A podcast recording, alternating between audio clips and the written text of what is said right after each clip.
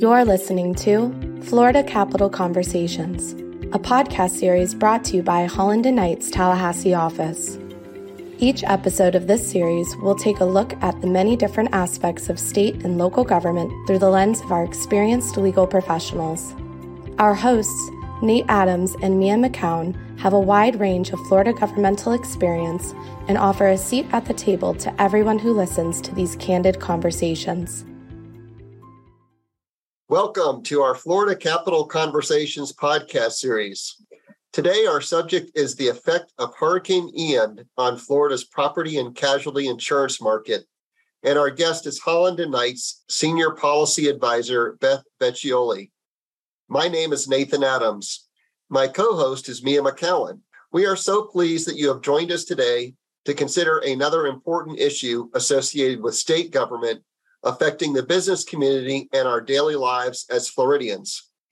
Let us begin today's podcast by sharing our sincere sympathy for all those adversely impacted by Hurricane Ian. Our prayers and thoughts are with you. We wish for you the fastest possible recovery.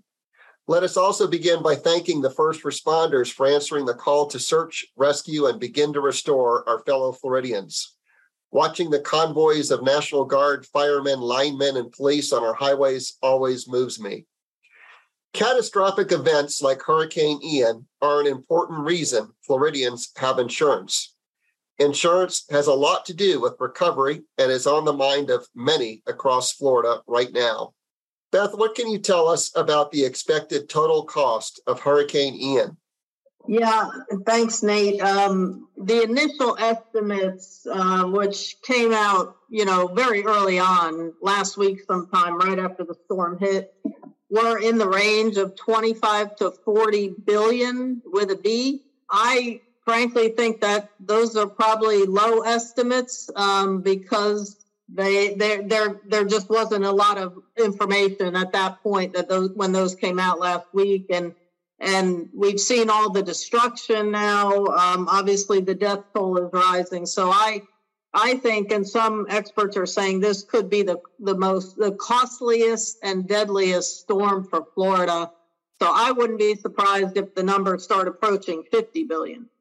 Beth, when we are doing these, when they're doing these estimates for the total loss in the 20, 30 billion, what does that include? Does that include loss of business revenue, homes? What is factored into that number? That's a great question, Mia. Um, so, in that number, um, they would include all losses. So, you know losses on your on your home uh, cars that were flooded that are a total loss so losses on your auto insurance uh, any business that had business interruption insurance or commercial property damage it would also include those losses as well. So it's it's meant to be a holistic number. Uh, these numbers that that came out last week were from uh, a couple of the different rating agencies. I believe AM Best and Fitch uh, ratings came out with those numbers. And like I said, it was so early on, it was immediately after the storm. So I think uh, what we're going to find over time is those numbers are probably somewhat understated. I know we've talked with you before about you know property insurance in Florida and really talking about it in terms of what the legislature may do to help in that area.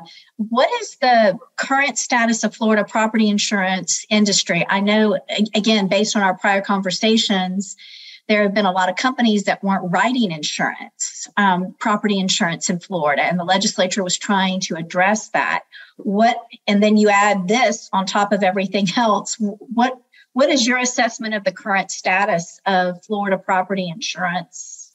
Um, yeah, so so uh, uh, most people have probably read in the press that the property insurance industry in Florida is definitely in a state of crisis.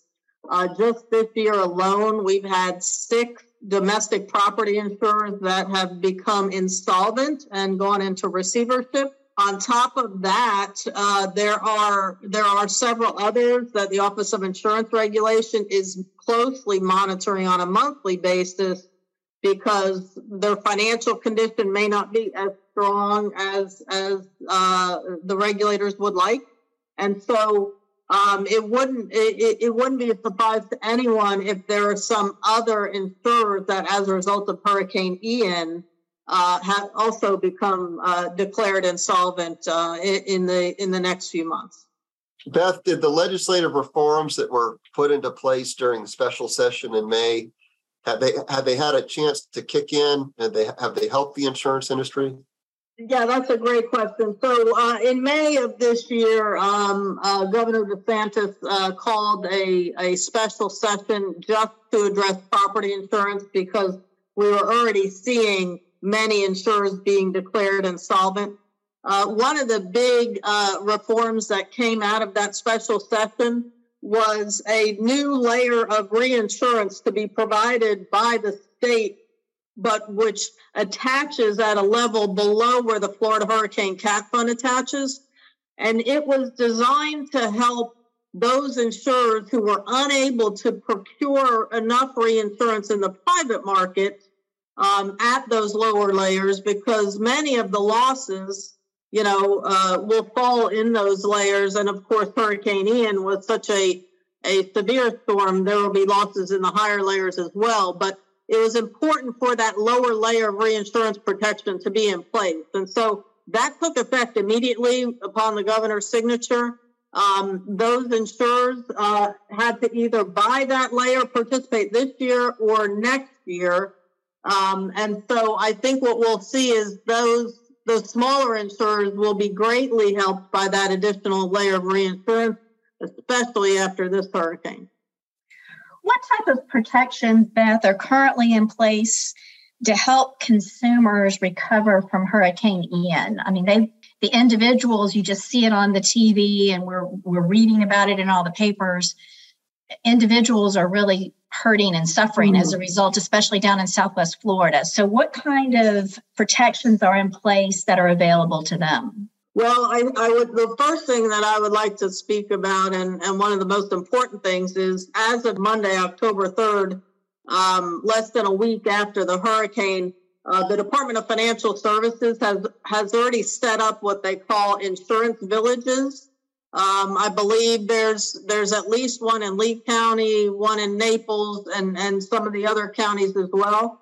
And this is physically a place where uh, you have the regulators, you have the insurance companies that come together. They actually set up portable um, offices under tents for insurers to just come. They can walk in, they can get in line, and, and they can actually file their claims right there on the spot.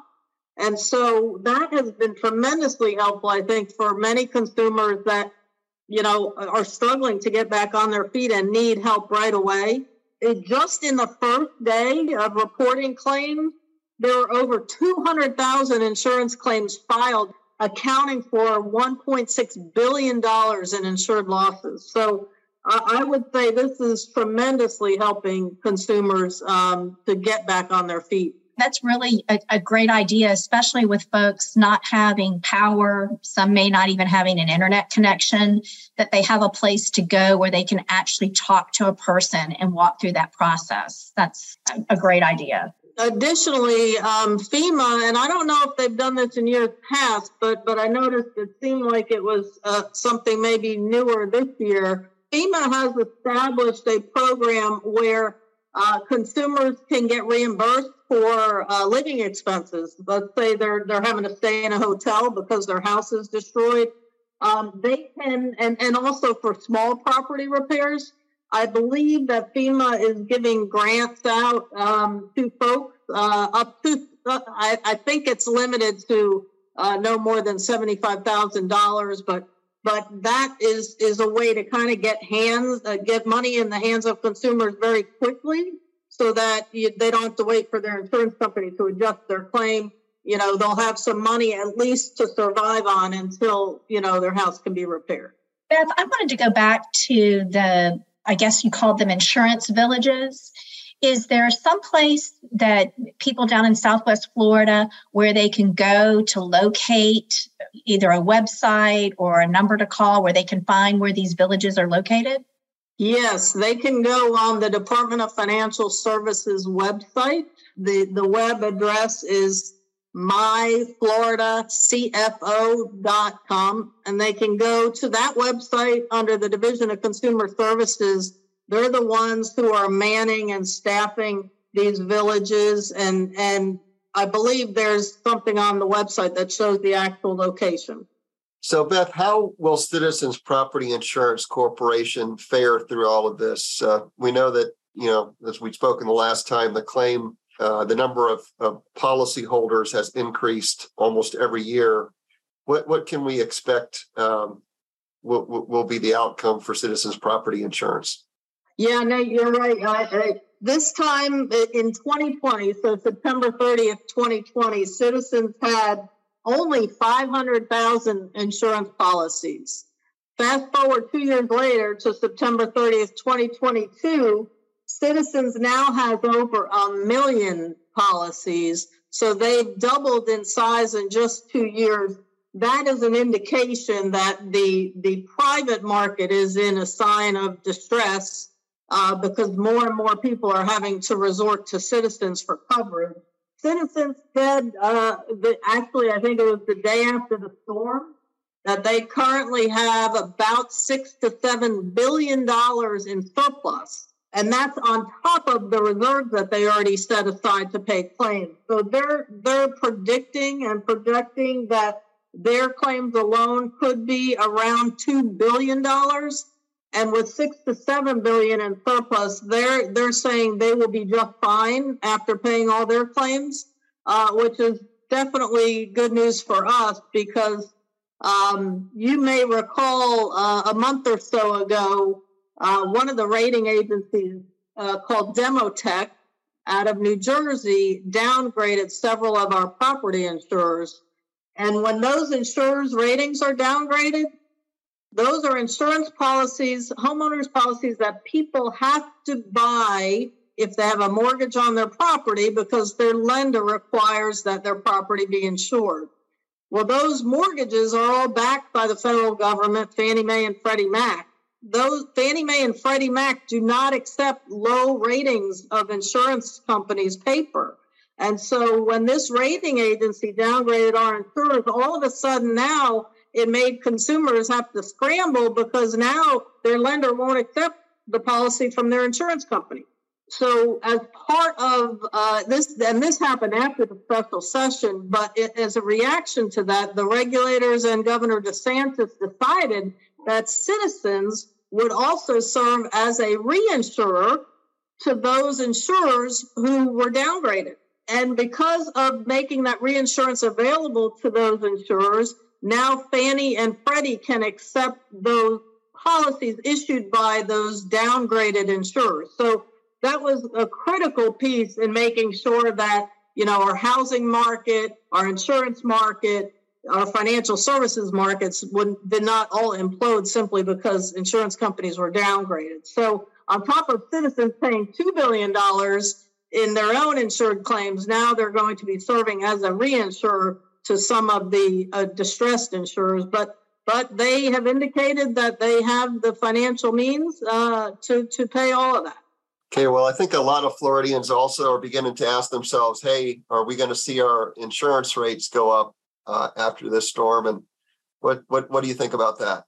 Well, I think one thing that that insure that consumers can expect, and I think they're already being charged for this because of the insolvencies we've had in the last year or so. Uh, if you look on your your uh, invoice from your insurance company, in addition to the premiums you're paying, you're also paying assessments.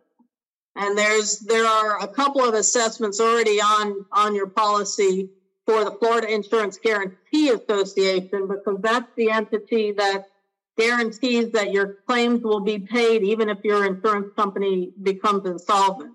And so, in order to pay for all of those claims, they've levied assessments on all different types of insurance policies, not just residential property. So, for sure, uh, we will continue to see those assessments um, because Citizens has indicated that they're in a very strong financial position, uh, it's not likely that Citizens will levy assessments for this storm. Um, but of course, as as we will see, uh, there will be some rate increases, I'm quite certain, as a result of Hurricane Ian, um, so that insurers can have, have enough funds to, to pay claims going forward. Beth, do you think there will be a need for a special special session to address any property insurance issues re, or things that are stemming from Hurricane Ian? Or do you think they'll wait until session and address any issues at that time? Yeah, I think they're going to wait until March.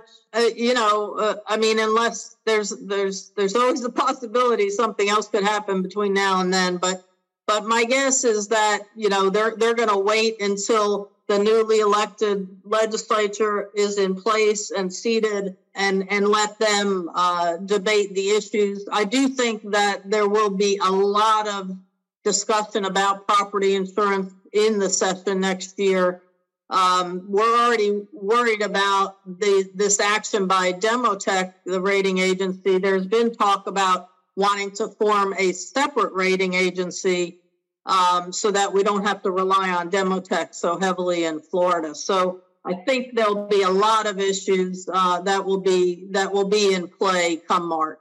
Well, this has certainly been a long process, and we just watching the hurricane come, and then it's even longer with the aftermath. And so, to Nate, I agree. Um, I hope that the our, our neighbors down in South Florida um, continue to get the support that they need. I know this is a, an extremely difficult time.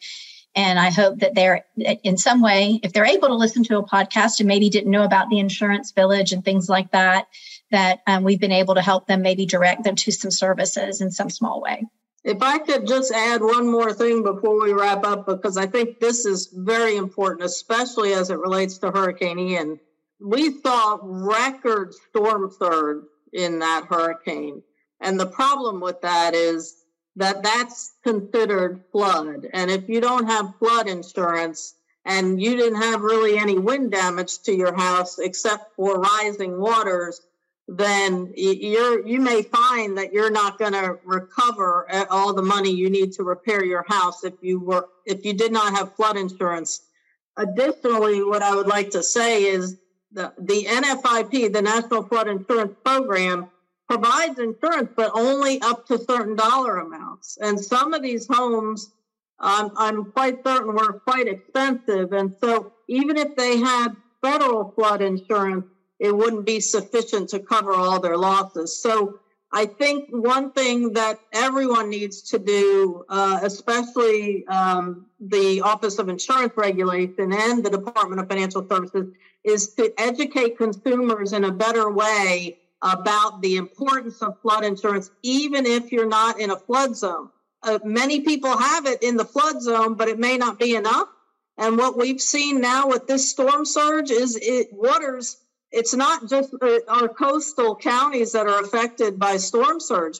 I mean, this storm had so much rain and, and storm surge that inland counties were very affected. You know, rivers start accumulating all that rain and then the rivers overflow and then there's another flood. So it's just so critical that consumers consider buying flood insurance even if they're not in a coastal coastal location. That's so true. Um, my friends from high school, we were keeping track of each other. We had some that lived in Naples, some that lived in Tampa, West Palm Beach. But the one that had actually the most damage to their home, she was located in Orlando, and it was because her lake flooded and came all the way into her house, and she's inland. So, I mean, to your point, um, it had effects in areas where you didn't think there would be that type of damage. Yes, and I, I I don't know if your friend had flood insurance, but uh, hopefully she did. She and did. she did. In fact, one of my other friends sold her the flood insurance, so she had it. My other friend is a um, sells property insurance and flood insurance, and so she she has had us all covered. That was probably the best decision your friend has ever made. I, I agree. All right. Well, thanks to uh, to Beth Vecchioli uh, for these sobering and, and informative comments um, on the effect of Hurricane Ian on Florida's property and casualty insurance market. Thanks to my co-host Mia McCown. Most of all, thanks to you for joining us today. Please plan to join us for our next Florida Capital Conversations podcast. Have a great day. Thank you for listening to Florida Capital Conversations. For more information on our Tallahassee office, please visit hklaw.com slash Tallahassee.